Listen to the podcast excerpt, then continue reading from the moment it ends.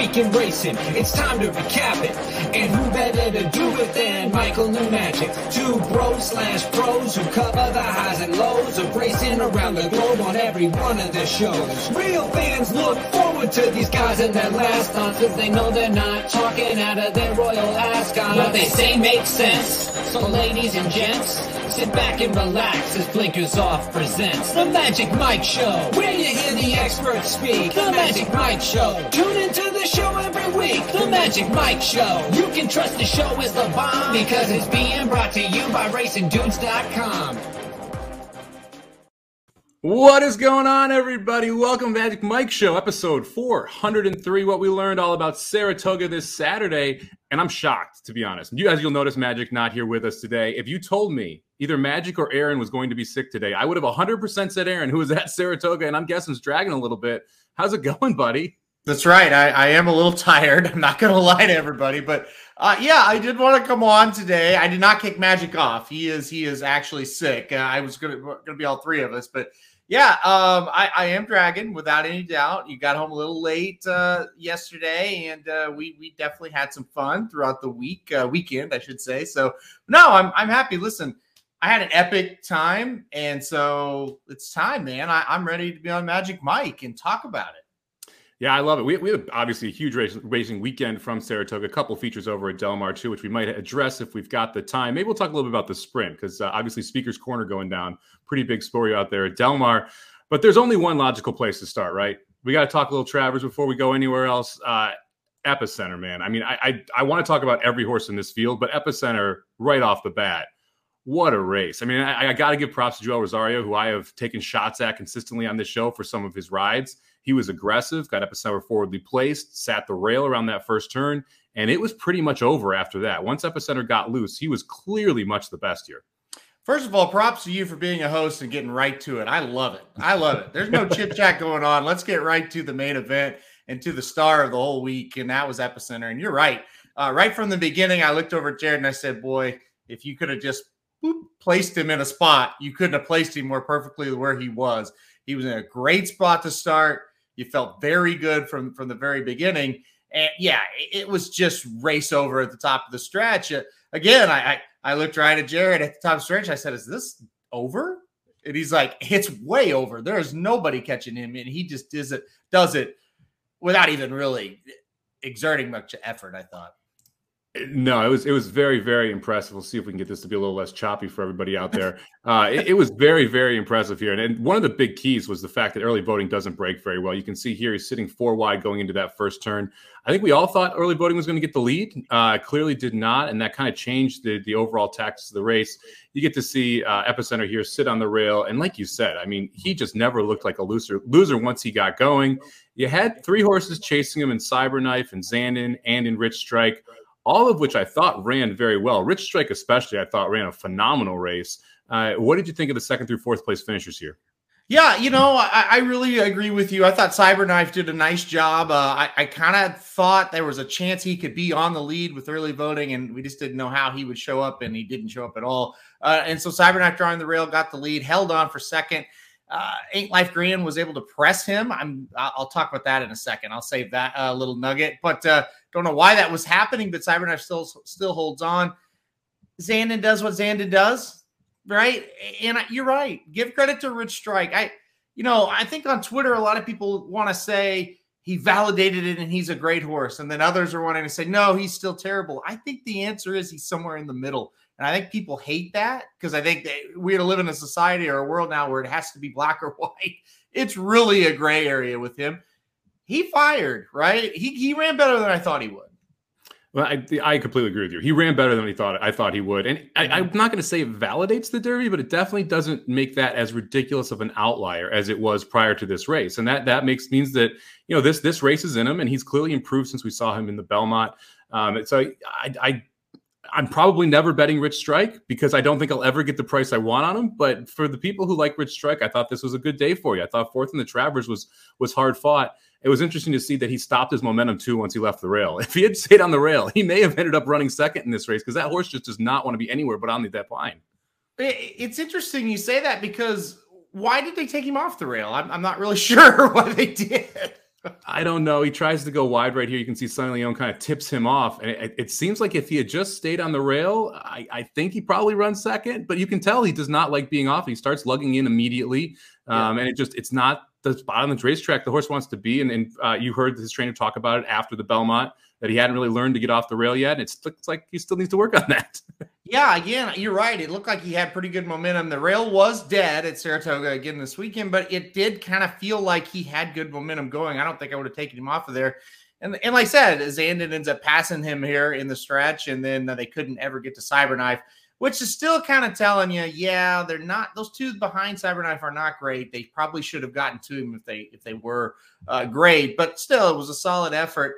And like I said, you saw the gallop there for for uh, Epicenter. It's just like he stopped the clock in two minutes point seven two, and it's like, yeah, he didn't like Rosario was standing straight up on him, and it was a classic Mike Somich line. It was a don't fall off ride for Rosario, right? Just, I, I mean, we were talking after the race. It's like, oh, big back to back wins there for Rosario. And I said, well, to be fair, Mike Somich could have rode Epicenter. I could have rode Epicenter. Jared Welch could have rode Epicenter uh, you know, anybody could have probably would have won that race. Uh, he would have been overweight if I was on him. Maybe if you cut me in half, I would have been able to get him home underweight. Uh, but it, it, was a very impressive race there from Epicenter. I thought he was phenomenal. Let's talk about the overall picture here now. Breeders' Cup Classic. Epicenter's planning on going there. Cyberknife sounds like he's going to the mile, but the Classic is still something that he's going to consider. What do you think about Zandon's chances in the Breeders' Cup Classic?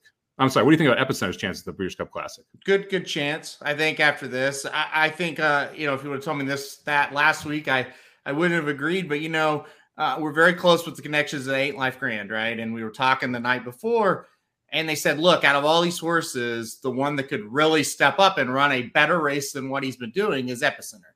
He said he ran he ran a better race than we've ever seen him before in uh, the Jim Dandy they've been watching him locally training, and they're like, he is training like a monster. Asmussen's pretty high on him coming into this race, and he did it. He jumped up, right? Now, there's debate about just how much he jumped up, but look, you have eyes if you're watching this. Forget about the numbers for a second. He jumped up. He ran a lot better. Visually, that was about as impressive, impressive as you could get. And it was at the distance of the classic. So all of a sudden, we've kind of been saying, well, Flightline, life is good. They're kind of a little bit ahead of everybody else. Epicenter's in the in the in the mix now at least. Can he beat him? I'm not sure, but he's in the mix. Well, it was second off a layoff. Uh, we hadn't we saw him come back in the Jim Dandy after he'd run in the Preakness, so I got a nice little break there. Uh, I thought Asmussen has handled this horse wonderfully, kept him at the track quite a bit, but still handled him really well here in the later part of the year. Plan now is to train up to the Classic, so it looks like it's just going to go right from Travers to the Breeders' Cup Classic. Uh, third start off the layoff, that's a target start for a lot of trainers. You think he's got a shot taking another step forward but coming out of this, one of the big things was the numbers that came back from this day. And I'm I'm excited to talk about this because from a bet back scenario, I think this is going to be one of the more interesting days. It's either going to prove to be very, very good or very, very bad. Um, and we'll touch on this on every single dirt stakes race because every single one of the dirt stakes races, you had some some funky numbers come back. Now, before I flip over, out of these eight horses that ran, how many of the eight set a career high Beyer on Saturday? Uh, top four, I would say five. Artorias may not have. I would say the top five for sure did. Your top seven finishers seven. set a new high Beyer. the only horse who did not was early voting. From a time form perspective, uh, from a time form perspective, how many horses? Oh, that's not wonderful. Uh, from a time form perspective, how many horses set a new career best time form number in the Travers? I know Epicenter did. Uh, I think the top three or four. I'll say. I'll say four.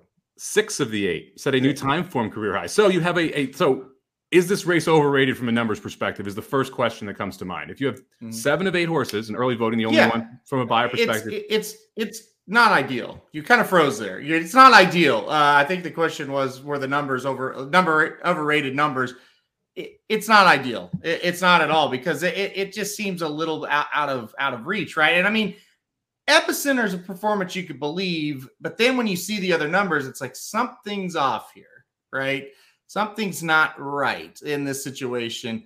Cyberknife, I don't think ran a better race in the Travers that he ran in the Haskell. Let's say, just to start with. Yeah, and, and here you can see the numbers head to head. Epicenter, 10 Beyer points over his career high. Cybernever improves Cyberknife improves by three. Zandon, five points over his career high. Rich Strike, four points over his Kentucky Derby win. Gilded Age, 10 points over career high. Artorias improves by three points. I mean, it's just you look at this and you're like, wait a second how how can that possibly be that much of a jump for some of these horses, specifically like Gilded Age, who ends up running fifth in this race and jumps up that much? And Rich Strike higher than the Derby number. It makes me very concerned about using these numbers as, as solid data points out of this race if you have all of these horses doing well, because clearly it feels like it got inflated because Epicenter ran so well. Well, and it's yeah, exactly, and it's interesting. You even take a horse like Ain't Life Grand. He ran a 96 buyer. I mean, and it's like he was he finished terribly slow. Let's be honest. But it's just like how how could he have ran a 96 Beyer in that spot? That did not look like a horse that earned a Beyer that's almost triple digits. And I even think his trainer would tell you that. So it's it is really interesting. Gilded Age improves 10 points just out of nowhere, you know. Uh, so Artorias wins the Curlin under under wraps and then gets a higher Beyer for for being nowhere in this race. I mean, yeah, the competition certainly stepped up for all those horses that I'm talking about, but it's not to that degree. Absolutely not. No, and so this is this is something where a lot of these dirt races, and you're gonna we're gonna you're gonna see this is a theme as we go through the dirt races today. A lot of these dirt races, I'm specifically going to be not playing most of these horses back, I bet, because I think they're all going to get bet off these inflated numbers. Because it's the same thing on the time form side. Yeah, the time forms weren't as inflated, but they still were higher than what you thought they would be compared to where they had ran before. Uh, I think the Beyers were were outlandish, right? Uh, as soon as we got home, it's like, oh, Cody's wish ran a 112. I probably spoiled something there. And it's like, come on, that's there's no way that happened, right? Um, but yeah, it, it, and again, uh, it's, it's it's part of it is a victim of how well Epicenter ran. And if you're going to set his Beyer to where they set it, all these other horses have to improve dramatically because even though he beat him easily, he was still, you know, he's what was he like four links ahead of him so that's where that comes into play. And so if you're going to set his ultra high, you're going to have to set them all ultra high, and that's that's what you're seeing here. Yeah, even even for epicenter, I mean that's a, a sizable jump from one race to the other. I, I and part of you know making Beyers is tough. Obviously, a lot of it goes into how fast they come home, the distance of the race compared to that same distance at the same age level in other in past races. And so you're going to see big numbers when you have an impressive performance like this. But it just seems like it's it's kind of wildly inflated. Um, all right, Rich Strike. What do you think the plan is for Rich Strike moving forward here? Do we see him in the Classic? I think you will. I mean, I don't. I don't really know why you wouldn't. I, I, I think a mile and a quarter. He's proven that's probably his distance. That's his two best races have been there. I think you'll see him. I, I, don't. I don't think they should apologize for doing it because he was a Derby winner, and like I said, he didn't embarrass himself here. He nearly got second. Maybe if they keep him on the rail, he gets up there for second, and everybody's really high on him. Uh, I with you. I, I just. I'm never going to bet this horse. I think he's extremely pace dependent, but he made a run at least. And that's what you wanted to see. If you're a fan of Rich Strike, you have to be happy. He made a nice, solid run. He wasn't embarrassing. He beat half the field. So I think he, I think they'll go to the classic with him. Yeah. I, I, I got to agree with Shotty here. Zandon likes third place. Zandon kind of reminds me of Hot Rod Charlie at this point, where this horse kind of con- consistently likes to run second or third. Not good enough to beat the best in the group, but clearly good enough to consistently hit the board. Uh, just kind of one of these every year. It feels like Zandon's that this year's horse that, that just like likes hitting the board. Yeah, he's I, he's just he's proven it over and over. I was talking with a lot of people that we met, and and one uh, individual uh, that we met uh, was 12 year old Jalen, who actually it's his 13th birthday today. So happy birthday to Jalen! But uh, he said, "Look, anybody that's betting this horse to win is crazy." And his dad bet was betting him to win. By the way, he's like he he he, he had no excuse to lose the Kentucky Derby. None. No. Like he turned for home, and it's like, oh, he's going to win easy. And even like 200 yards out, he's like, well, he's still going to get by and then they distance from him in the end. It's like that's what he does. He's a hanger. And and again, in this spot, I think what they did is took him back, said, maybe we'll just make one run with him. You know what happened? He got up there to third, and that was it. You know, uh, even in this spot, take out Epicenter, nobody was beating him. How does he not get by Cyberknife for second? Like pretend Epicenter's not in the race, he would hang again and get second. That is, you're dead on, and that that to me was the crazy part about this. You don't get past Cyberknife, who clearly was kind of giving it up a little bit, even after you rallied to the inside of Rich Strike. Uh, you just couldn't get up for second. So it's just a, another example of a horse you probably don't want to be betting to win. But nope. Hot Rod Charlie, what finished third or fourth last year in the Breeders' Cup Classic? I wouldn't be shocked if Zandon's in that third or fourth spot in the Super or the Try uh, this year in the Breeders' Cup Classic. We got a quite a people that are commenting in the chat here, uh, specifically talking about that classic and uh, the, the matchup with Life is Good and Flightline. Chris talking about the two of them setting the pace and Rich Strike trying to pull the upset. Uh, you're going to get a nice trip from Epicenter, especially if Rosario keeps him closer. Uh, this is one of the more wide open Breeders' Cup classics we have going into it because there are three really good horses right now. Well, I think the key to the Breeders' Cup Classic is going to happen this weekend with Flightline. If he runs a dominant mile and a quarter race, may not be that wide open. If he doesn't, or if he can't stay sound enough to run in it, I think both are possible for sure. Maybe the second one, very possible. Then you're right. It becomes wide open because now what we have, is you're starting to get some contenders from those underneath type of horses you thought originally, like an epicenter, that are starting to really step up. Then you got life is good, and the question of the you know mile and a quarter, can he get it? All of a sudden, you know, if Flightline's not there, it becomes a kind of a wide open thing. So I think the key to the classic is going to be this weekend at, at Del Mar, and we'll kind of go on from there. But uh, at least, like you said, even if he rolls, at least Epicenter puts a little bit more of an option out there for people. Well, kind of crazy that that after the Travers, I would say the most uh, the, the horse with the least chinks in its armor really is Epicenter at this point. You have question marks around Flightline. You have question marks around Life is Good. That Epicenter performance leaves absolutely no question whether or not he can get the distance, whether or not he can handle a quicker pace. Everything for Epicenter is a, is a go here. Real quick before we jump over to the Sword Dancer, Epicenter, three year old of the year. Any way to beat him now? Probably not, unless he's just nowhere to be found, and like a three year old wins the classic out of out of surprise. Like some people are saying, like talking about Cyberknife, and I thought he did run a pretty good race. And and you know, if Ain't Life Grand, that was not the strategy, by the way, to go to the lead. If he doesn't bother him, that might be a horse race down the stretch, right? I mean, I still think he would have gotten beat. But uh, anyway, let's forget about that. And you fast forward to if he gets a trip like that and nobody's around, maybe he can pull off an upset. But still, uh, to answer the question, it's going to take a three year old to win the classic, or Epicenter is going to get there. I, I, guess the one caveat is Jack Christopher, but we could get to that in a second. I don't want to. I don't want to go into him right now.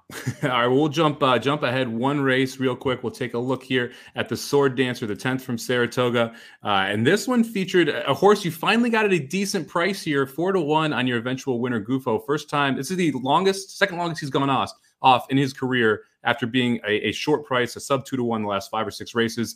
Uh, what do you think of Gufo's performance here in the Sword Dancer? Were you surprised he was able to finally get it done? Uh, I was not. Listen, you know I love Gufo, so I'm not going to say I was surprised. But the big thing is, uh, he just loves Saratoga. I guess he loves his three turn race. Uh, that's the whole key to the whole thing. He, he just loves going three turns at Saratoga. It's it's crazy, and like he's he's in the stretch, and I'm like, well, there's one horse closing, or Mirror Mission's going to win this thing, and it, it's like, oh, it's Gufo. Holy hell! And here he came. So I don't know what to make of him moving forward. Like, I'm not sure if we go, okay, well, now he's back. And it's like he likes Saratoga and he likes that race setup. Yeah, I think that the 12, 12 furlongs, three turns in Saratoga is really what hit, hit him right between the eyes. And I, like phenomenal race from Mirror Mission, who you mentioned, who was right there. Soldiers Rising came calling late, not quite able to get it done. Broome had issues at the break. And Broome was your favorite. I think we all thought highly of Broome coming into this. Obviously, he was impressive uh, running in the Breeders' Cup turf last year. What do you think of Broome's trip? Were you, were you, do you think it was the break that cost him the race? It's hard to say, right? We, we don't really know how he was going to run because he never really got what you know his chance that he wanted. He never really got any kind of a fair shot. So hard to say. Uh, I, I, think it was a situation where, gosh, if a favorite was going to lose or that was going to be a big one, that was going to be the one to maybe look at, and that's how it happened. But you know, these European horses, we've had some success at Saratoga, but you know, at Belmont they weren't very good, and the last couple of times here they haven't been good. So, uh, yeah, it just didn't break well, and and just once that happened, he just didn't have any chance to run his race, and so I don't really know how he was going to run. Uh, to be honest, he just he was never involved really. Yeah, you can see him here first turn. He's kind of on the rail all the way third, second to last. Not a great spot. Soldiers Rising, the horse that was sitting in last. Tribhuvan, 11 to 1 this time out of after being a short price uh, coming out of the United Nations.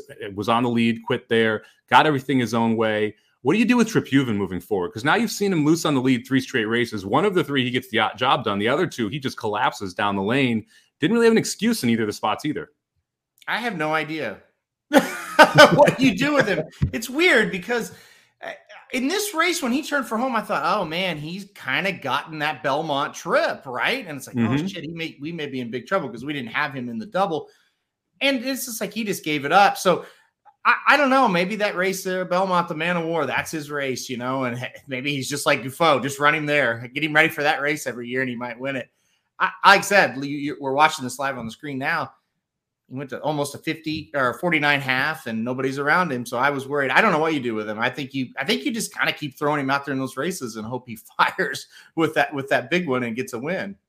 I, you demand value, right? I mean, I, I, wouldn't have talked you off him at 11 to 1 here. 2 to 1 was tough in the United Nations, especially with that setup uh, for him to fall apart. 11 to 1 here, you feel like you got a little bit more value. And I'm with you. They went 114 to six furlongs man, when they went 114 to six furlongs, it really felt like he could just end up wiring this field. And you got Channel Maker sitting there in second.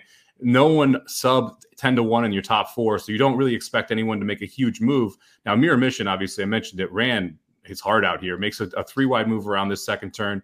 At this point, when Magic was in the live stream with me, he's like, "Oh, Mirror Mission's got a shot because Magic picked Mirror Mission in a couple of places here." So pretty impressed with that that selection of his. And you can see Mirror Mission rolling here. It looked like he was going to get the job done for a second here so this this is a huge heartbreak for the guide article because we had a double uh, a ten dollar double and Mirror Mission was in it, and her uh, his will pay was five hundred and sixty dollars to Epicenter. Gufo was a hundred and two or five, I think it was, and that that's for a ten dollar, not a one dollar. And yeah, we thought we had it. Now, obviously, we we had Gufo in the double, so it is what it is. But yeah, we thought we had Mirror Mission home, and that, like I said, a five hundred dollar difference big uh, uh, kind of a heartbreak there for us. Uh, but no, I mean, you know, he he ran great. It's just Gufo, man. Once he got going, they they just weren't gonna gonna keep him from winning that one. So, what are Gufo's off odds in the Breeders' Cup turf now?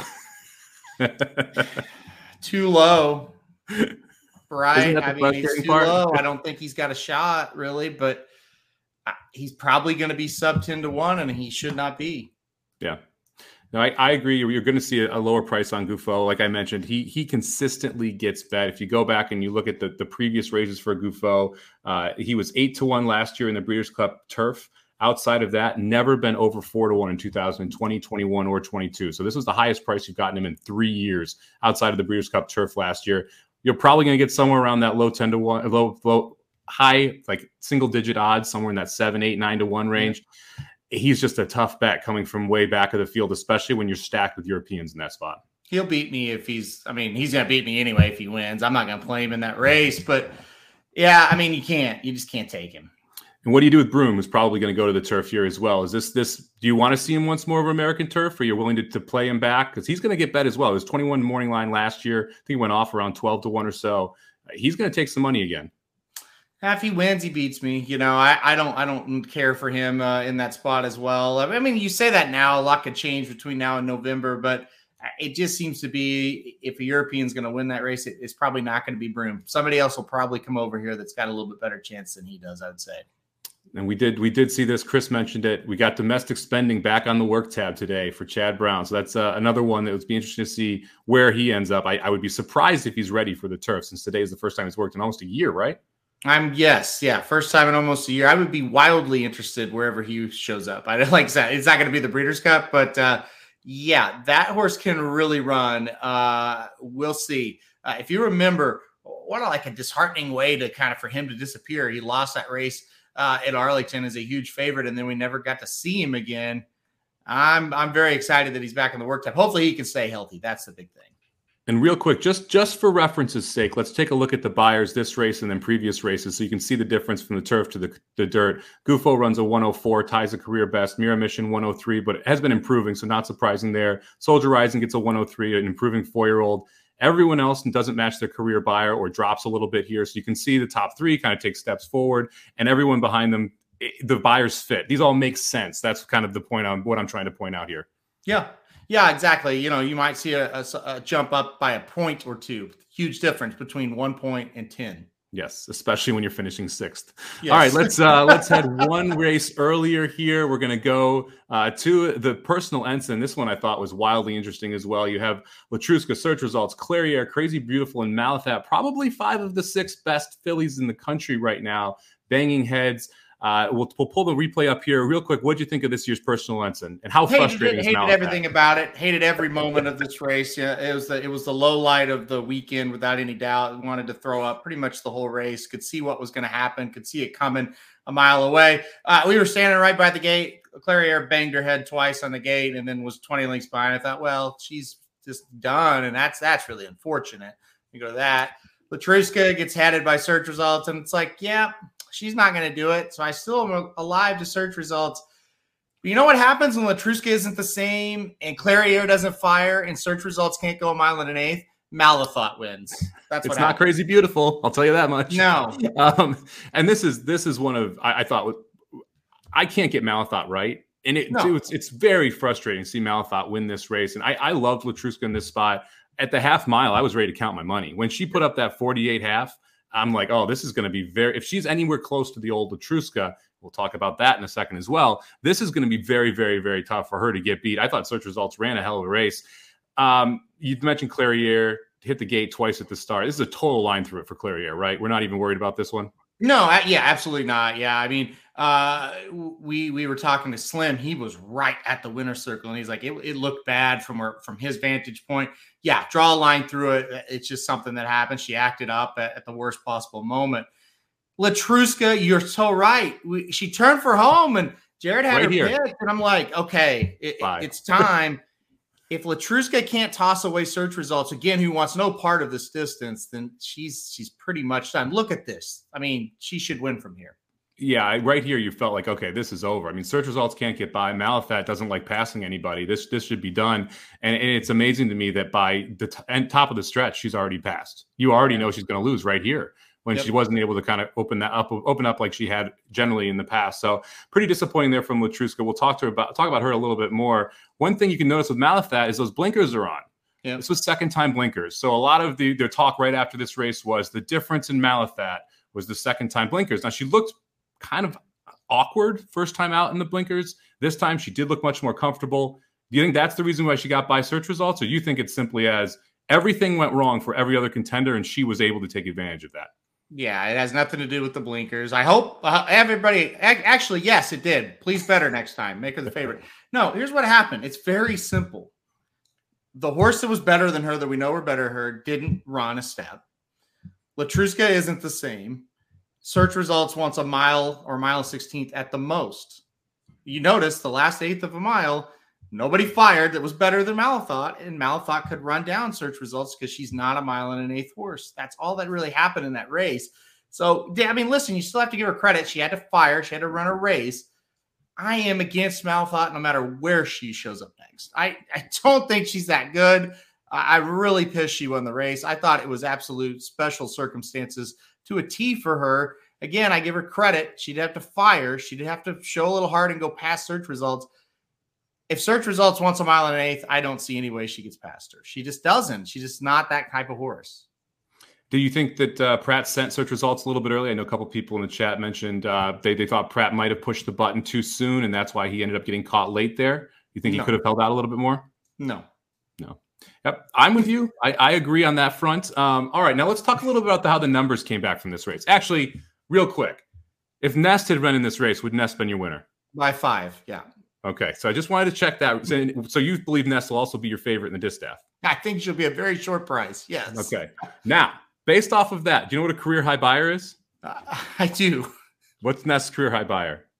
Uh, 104, I think. Do you know what this race came back at? I, I, I do, but tell me anyway. this this was the one one that caused me to start really looking at everything for the for the weekend.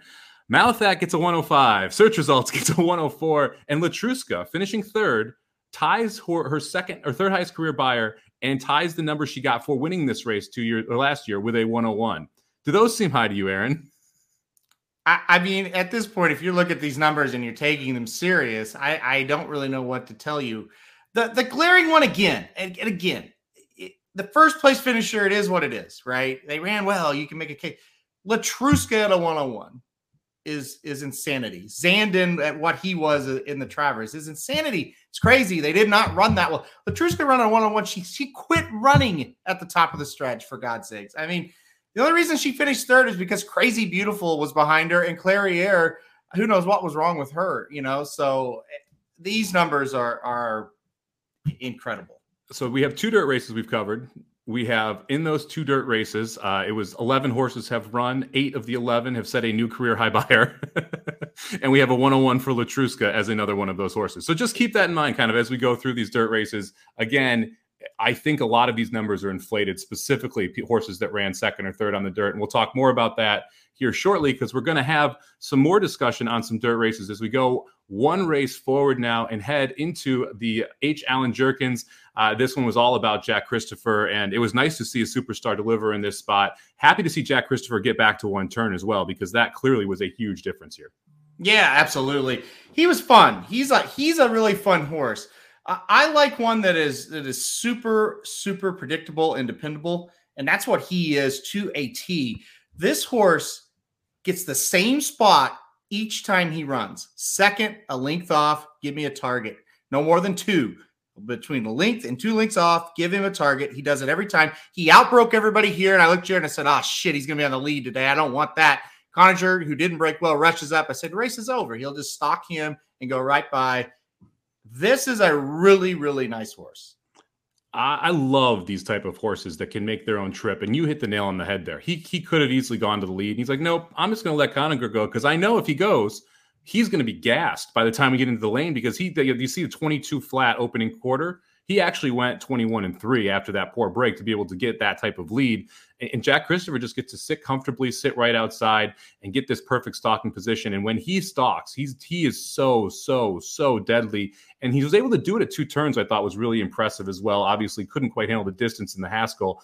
Uh, but when you get him at one turn i mean he is just filthy. What do you do with him Hey, listen, even when you even that Haskell, he ran the same race. He just flattened because he couldn't get it. What do you do with him? I think you take him to the sprint because the sprint is usually won by a horse that has this running style or at least comes from out of it. And I wouldn't take him two turns again. I know it's a mile and a shorter race. I wouldn't run him two turns. I'd keep him these one turn races. I'd take him to the sprint. By the way, Gunite ran a fantastic race. He really tried his heart out to get him. He's just not quite as good as Jeff Christopher a monster effort from Gunite, who yeah. loves Saratoga, by the way. This is one of those mm-hmm. horses where I'm going to be a little concerned when he leaves the comfortable confines of the spa because all four of his best career efforts have now been over this Saratoga track, and he just hasn't been able to to quite bring it anywhere else. Uh, I think it's going to be interesting if we go sprint or mile here.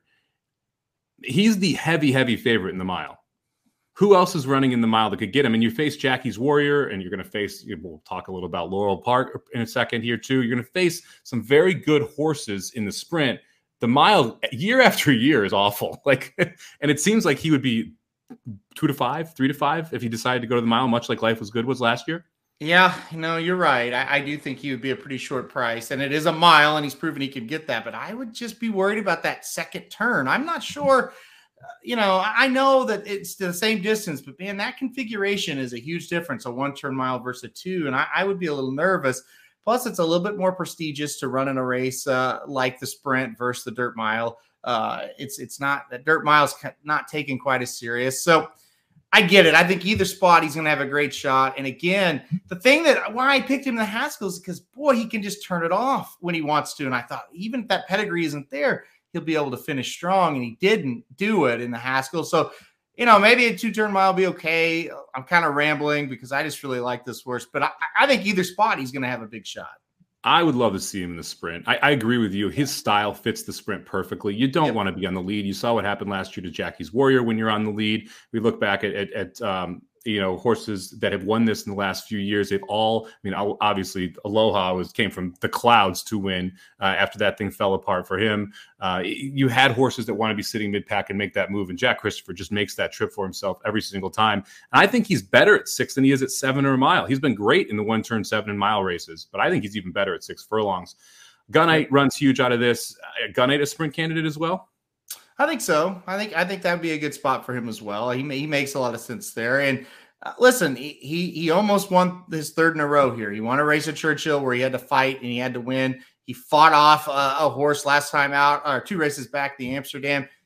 He was making up ground in this race. If this was a mile, maybe it gets close. You know, um, so yeah, I think Gunite is is definitely a candidate for the for the sprint or the mile, one or the other And we're going to take a quick look at the elapsed, oh, I'm sorry, the incremental pace here, just so we can look at that last quarter of a mile there for Jack Christopher. 12.71. Gunite came home in 12.5. So Jack Christopher was a little bit faster in that last final furlong and catching up a final time here. And this is important to remember of 121.51 for the final time.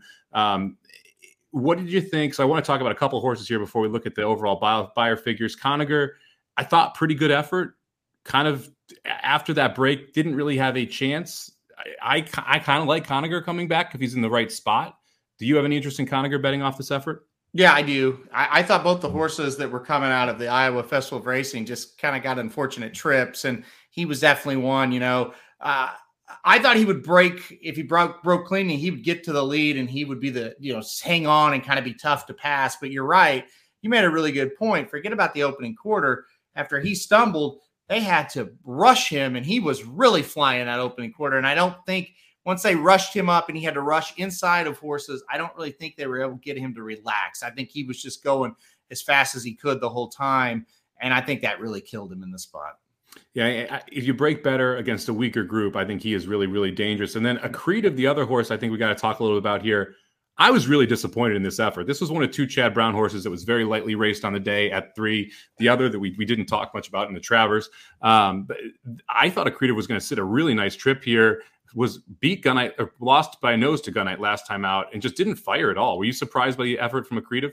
I was. I very much was. I was with you. I thought he could run third or fourth, and he just didn't fire at all, like you said. And I thought Actuator was kind of sneaky to get up and hit the board as well, and he didn't do anything. So uh, really past the. I mean, you'll give you give running son of a gun some credit. He kind of picked up some pieces there, but past those top two, I don't think you saw a lot of the other main challengers really fire with much of an effort. Yeah, not that it would have really mattered too much as, as well as those two fire horses did end up firing. We'll take a quick look at the Beyers. This one doesn't jump out to you as much as the others. Conagher and Accretive both take steps back in fourth or fifth. Jack Christopher gets a 104. Gunite gets a 102. I that that Gunite Beyers just remind me a lot of the Asmussen horse right now. You saw you saw it with uh, uh with epicenter as well that just slow build up to these kind of big efforts. And you're seeing that slow build up from gunite him getting progressively better each start. So i'm excited to see what he does here in the back half of the year. Yeah you know he's fun. He's he's a fun horse. And you know he, he's lost twice this this year. Once was to Conagher and Conagher just ran away from him and it was it was gunite's first start off of a long layoff uh, since a two-year-old uh, obviously. And then here to jack christopher. So even the races he's lost he's it's been pretty darn good horses. I'm excited for him too. You made a point. He might just love uh, uh, Saratoga. Yes, he did win at Churchill earlier in the year, but these Saratoga races have been wildly better uh, than where we've seen him elsewhere. Yeah, he's now he's now three for four with one second at Saratoga. Uh, three of his four career high Beyers have come at. I'm sorry, four of his five career high Beyers have come at Saratoga. That's uh, winning the Saratoga Special or coming second in Saratoga Special, winning the Hopeful, winning the Amsterdam. So uh, it'll be interesting to see if he's able to replicate that success elsewhere. Before we jump on here, if they both show up for the sprint, who's your favorite, Jack Christopher or Jackie's Warrior? I think Jackie's Warrior is still the favorite. You think, yeah, I, I would I would expect that Jackie's Warrior would be the favorite. I would probably be more likely to bet Jack Christopher off of those efforts. We'll talk about Jackie's Warrior in a second here. Got a lot of people talking about the, the Breeders' Cup Mile, Cyberknife one that, that I wouldn't be shocked if Cyberknife ends up in the Breeders' Cup Mile, not the classic off that effort. Art Collector's another one talking about going to the mile. Pappacap going to the mile. Cody's Wish, who we'll talk about in a second here, possibly going to the mile. Do you think the mile actually shapes up to be a little bit more difficult this year than we've seen in the past? Uh, yeah, I think some of these horses that everybody's talking about will make it difficult. I actually did a dirt mile top five video. Magic will have it up on the website uh, either late today or tomorrow. So, um, yeah, you go check that out. And, and uh, a lot of the horses that are being talked about, I mentioned on that uh, video. I love it. Now, remember, Jack Christopher, 121.15 seconds in winning that race. We're going to jump to the fifth race now, where Cody's Wish able to pull off the upset here in the forego and get the job done over the aforementioned Jackie's Warrior. I went three deep and didn't use Cody's wish and felt quite stupid here not to end up on this horse to have coverage against Jackie's Warrior because I thought you might see a little bit of a stumble here. Um, what did you think about Jackie's Warrior? Did, you know, did he just kind of need one? Why why did we get this effort today? Yeah, a lot to unpack with this one. Uh, do you remember when he ran in the Vanderbilt and there was a horse that went out and kind of set a hot pace and he sat off and he absolutely dominated. And we all were in our group text message because that's what you need to do with him. Kind of give him the, the kind of give him the Jack Christopher trip, right? That's what you got to do with this horse. Wow, he was wildly impressive. Well, they sent him, and I don't have any problem with him going to the lead, but I don't know. I just feel like when you feel pipeline on your outside like that, and the and it's like clear that this 15 to 1 shot is there to kind of press you. I don't know. Maybe, maybe try to slow it down. Maybe try to let him go out a little bit. I don't think there's any doubt. Pipeline just kind of cooked him. I, I thought at the top of the stretch when he put Pipeline away, I thought, man, this is a gutty horse. This guy has had this horse breathe down his neck. He put him away. And Cody's Wish kind of did a keen ice from 2015 Travers and just kind of took advantage of it. Uh, and all credit to Cody's Wish, ran a great race. I thought Jackie's Warrior ran fantastic. Like I, I didn't look at it and go, oh, he needed one or he struggled. He just kind of got pressed. And for whatever reason, we just let this 15 to 1 shot kind of beat him in this spot and you look where Cody's Wish came from too. I mean, just way out of the clouds, and it, it, it looked like right here the pipeline was actually the real threat. Um, and then you just started seeing Cody's Wish roll down the outside, and it was a question of whether or not Jackie's Warrior was going to be able to hold them off. And the answer was just an emphatic no. Um, they end up going 22 and four for the opening quarter, or 22 point, we'll say 22.75. The race we just saw went 22.18, which again pushes me toward Conagher ran wildly fast early and still did run pretty well to be able to hang on where he was. Cody's Wish gets it done here. Now, this was an interesting spot to send Cody's Wish to. Do you think Cody's Wish ends up in the sprint, or does Cody's Wish use this and go to the, the mile where he's probably a little bit better of a fit? I think he fits a mile, and he, you're going to remember this was seven furlongs. If this was six furlongs, he may not have won, right? I think he needed a he needed that extra furlong to get by him. So I think the mile does make the most sense for him, even though you know this is usually a step towards the Breeders' Cup Sprint, like he said yeah, I just, you know, I give him all the credit in the world because he had to fire huge. It's not like they were walking home. It's not like Jackie's Warrior again. I thought he ran really well. Even after the race, before we saw the data, you know, Jared and I were talking. We had a huge Jackie's Warrior, Cody's Wish straight exacta. And, and while it was upsetting, I said, look, he took it to pipeline. Our pipeline took it to him every step. He he dusted him. He, he galloped away from him. It's just like that's what happens. And so yeah, I mean, I, I don't really, I'm not down on Jackie's Warrior after this one. I think just the circumstances, and I think more than anything, learn from this. He ran two races up there. You saw that he could stalk in the Vanderbilt and dominate. You saw what happens when he goes to the lead and he has pressure. Yeah, he put that horse away, but he got beat.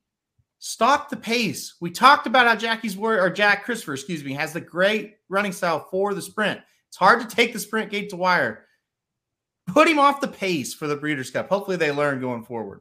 What happened last year at the Breeders' Cup? Same shit. He yeah. went and he got cooked, and that's why you saw this the absolute collapse in that race. And Aloha West able to get his nose down against Dr. Schivel, uh, and uh, Jackie's Warrior ends up running sixth. When you, I mean, he was the best horse in that race. It just the, the circumstances of it cost him the race. You mentioned it. He was able to stalk two back.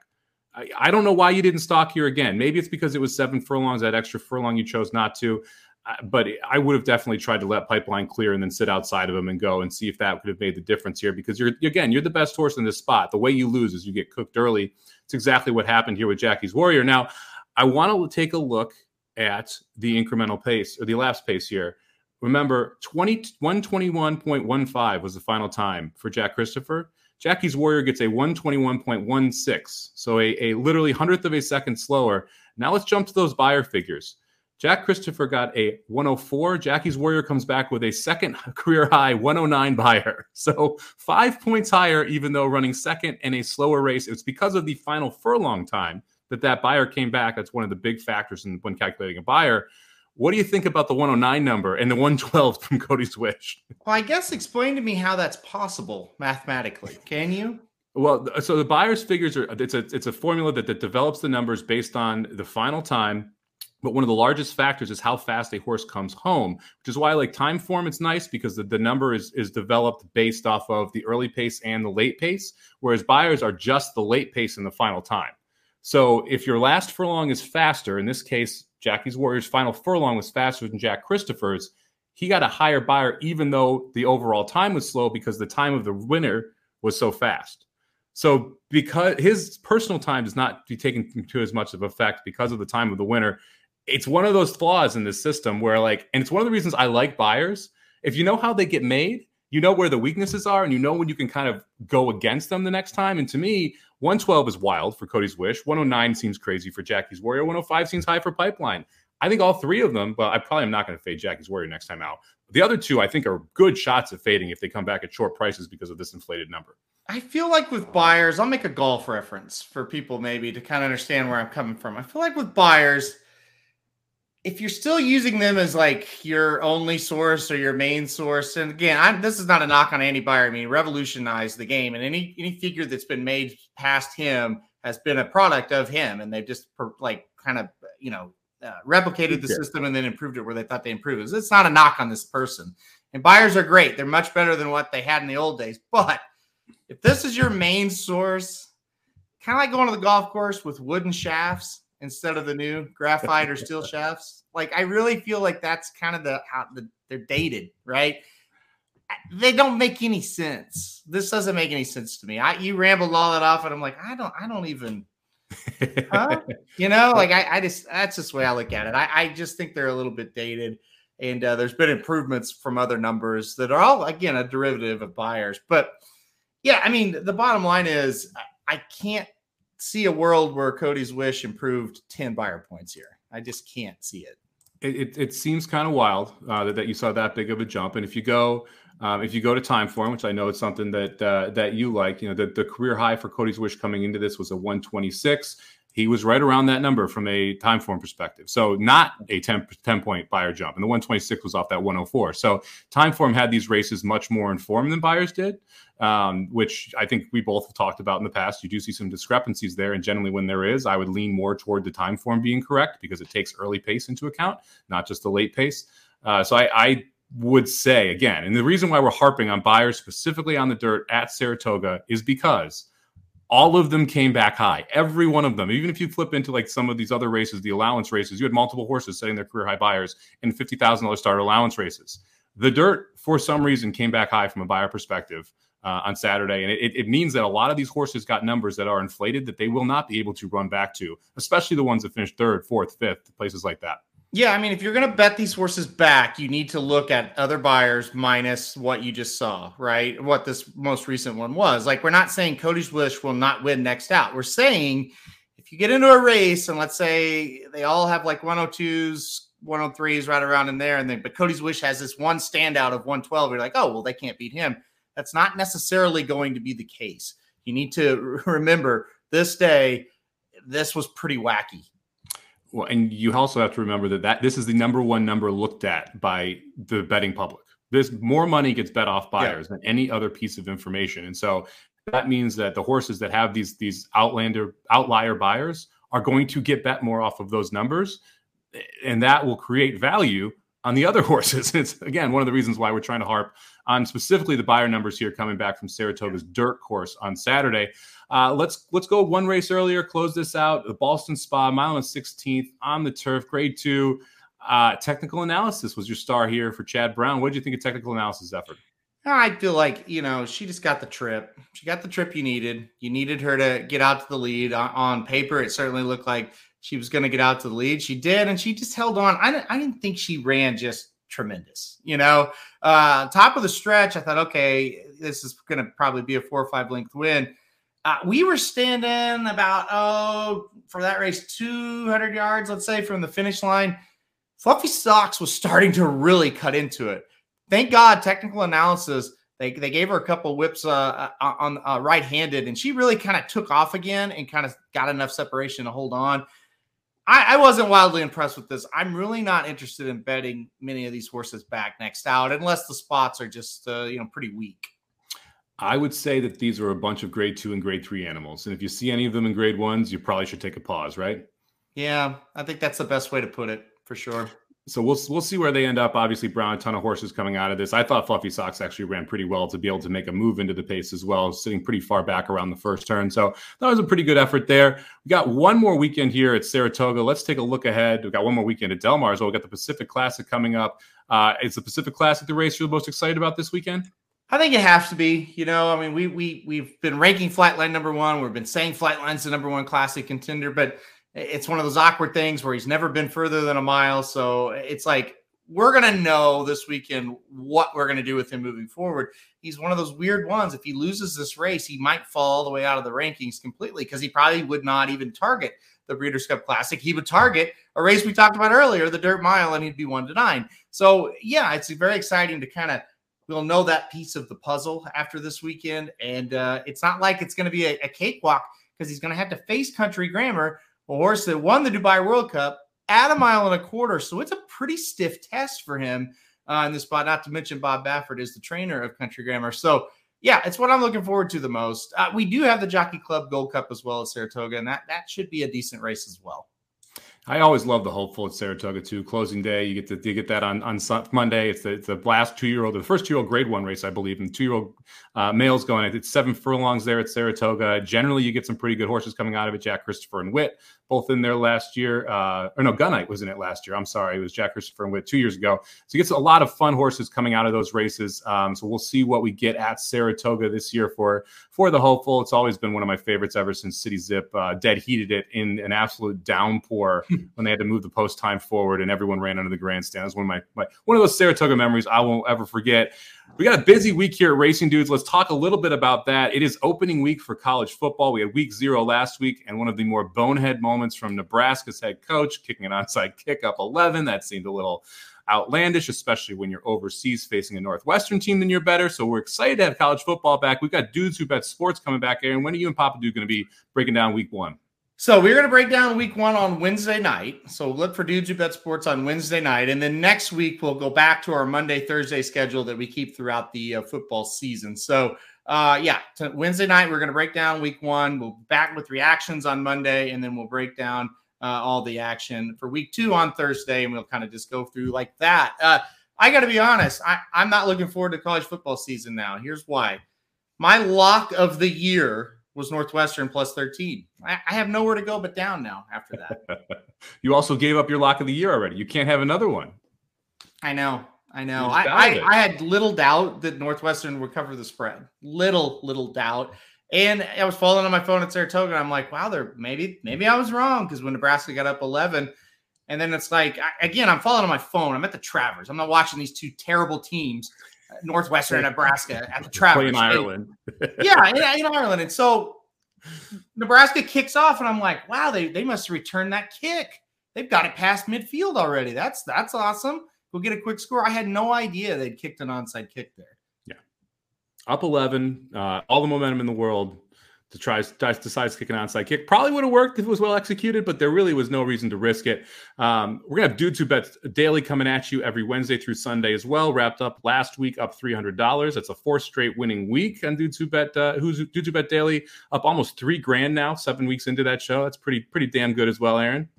Uh, yeah, we've we've done really well with that show. Well, Papa Dude, man, this guy's killing baseball right now. He's killing baseball. He doesn't wrong. listen.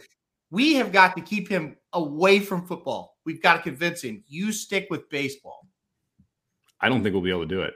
I, I don't, don't once once we get college football rolling, he's going to be picking a college football game every day. If he starts losing them, then we got to start like poking him here and getting him to give. Come on, MLB, get back to it, man. Dude, he he's so excited for college football too. Like he's text me every day. I was like, dude, you got to stick with baseball. Like you're like a, you're like a hundred and one in your last 101 games. So make make sure to check out Dudes Who Bet Daily as well every weekday, or well, every day from Wednesday through Sunday at noon Eastern. Best bets from baseball, from football, Delmar, Saratoga. We preview the Delmar and Saratoga cards as well live at noon. It's about 15, 20 minutes. It's a great way to, to kind of kick off your day, find out who uh, who our best bets are throughout the card. Magic Mike show will be back on Thursday I'm guessing we're going to cover the Delmar pick four because, you know, we got to give Magic one Delmar pick four in the entire time of the meet. It seems like the right thing to do. And then make sure you check out the racing on Monday as well. We've got a holiday weekend, which means we've got Saratoga and Delmar running on Monday. We'll have some great cards there as well. Aaron, anything else you want to throw out there before we sign off? Yeah, I, just want to I just want to shout out to all the people uh, we met during this Saratoga meet, uh, especially this last weekend. It was just insane. We met uh, Jesse and Jalen and and Dennis and Vicky and all her crew. And I mean, we could just go on and on and on. All the people we met. Uh, it's unbelievable uh, that, you know that, that that you guys are watching uh, we appreciate every single one of you I, I really i was like this we're just lucky lucky people that we've we've you know been working at this long enough we've attracted this kind of audience and and everybody's just loving the content youtube i mean last year we really started dedicating that uh, going to youtube and, and getting these uh, videos out and i think it's really helped uh, people find us and people watching so uh, just incredible to meet everybody all, all year at Saratoga, and like I said, especially on the Travers. And shout out to Kelly Von Hemel and the crew for bringing Ain't Life Grand up. You know, it's not what they wanted to finish seventh, but they beat the Preakness winner, so uh, you know that's good. And and they were excited. They said, "Look, we, we finished like four or five links out of second in the Travers with an Iowa bred. How are we how are we going to be upset?" They were classy. They did not criticize a ride like I did, but uh, it happens. But anyway, I just thank you everybody. Uh, really means a lot uh, that we got to you know meet everybody, and uh, it was it was a great uh, great time up at Saratoga again. Yeah, it's it's been phenomenal to see this, just the reaction uh, when you're going around the tracks from from last year or so, and even last year, I remember at Breeders' Cup when we were walking around, the number of people that came up and say hi was uh, very flattering. It's great to meet everybody, and it's it's really cool to see some some fans hanging out with other fans now that, that we have people yes. that, that kind of have meetups and gotten together. I mean, seeing seeing Shadi and uh, in, up in Seattle and, and seeing her with with uh, oh, I can't remember her name right now for some reason. Uh, but anyway, seeing seeing the fans together, uh, Vicky, we've seen Scotty, Vicky and Shadi together. It's pretty amazing when when they're going up there. One more thing coming up this week. I didn't even mention it. We got Kentucky Downs on Thursday, Aaron. Are you excited? Are you a pro or con Kentucky Downs person? Con. I hate Kentucky Downs. I thought you might. Why do you hate Kentucky Downs? I just I never do any good there. So uh, you tend to hate some place where you have trouble hitting hitting tickets. I guess that's fair. I just I love it's so unique. One thing I'm going to say: don't get frustrated with Kentucky Downs cameras yeah. Don't get frustrated with Kentucky Downs photo finishes. Last year, there was some like the photo finish is so skewed to the inside horse. You have no clue who actually finishes first across the wire until you see that photo. So don't get too ahead of yourself. And man, it feels like they're four stretch cameras when they're coming down the lane because it just cuts from one to the other to the other to the other, and then the race finally ends. Well, it, let me be clear, and I know you're you're saying you love Kentucky Downs. I have no problem like watching it, and I know like going to the, that track is amazing and all this kind of stuff. I'm saying I hate it because I can't cash a ticket. That's what I'm telling you. I, I'm not. I don't. There's no hate for Kentucky Downs. I mean, I like it. It's kind of a cool thing. I just can't cash a ticket there, and that's why I hate it. the, the beauty of you do cash one, you're probably good. That's the nice part True. about Kentucky Downs. It's a boutique six day meet. You've got 12, 13 horse fields left, right, and center uh, some of the biggest purses in the country. If you have the chance to go, I highly would recommend it. Aaron and I did our top five favorite small tracks. Kentucky Downs made my list. I bet it would have made Aaron's if he had been there before. So he's got to get his ass out to Kentucky Downs at some point. You can literally tailgate right up against the rail. Uh, it's an absolute blast to go. They're really unique European style tracks. So that'll be starting this week as well. Uh, I know we'll have the bombs up for it. I bet the Rockets in the in the premium picks will be there as well. So you can check out picks over there at racingdudes.com if you'd like. Thank you very much, everybody, for joining us here on the Magic Mike Show. I know Magic was bummed that he could not gush about Epicenter for 45 minutes, but we had Aaron here, got to talk through the races. Aaron, appreciate you jumping on. Uh, we will see everybody back here on Wednesday for Dudes Who Bet Daily. You've got Dudes Who Bet Sports on Wednesday. We're going to have the Magic Mike Show and Blinkers Off back on Thursday. So make sure you stick with us here. Good luck, everybody. We'll see you at the track.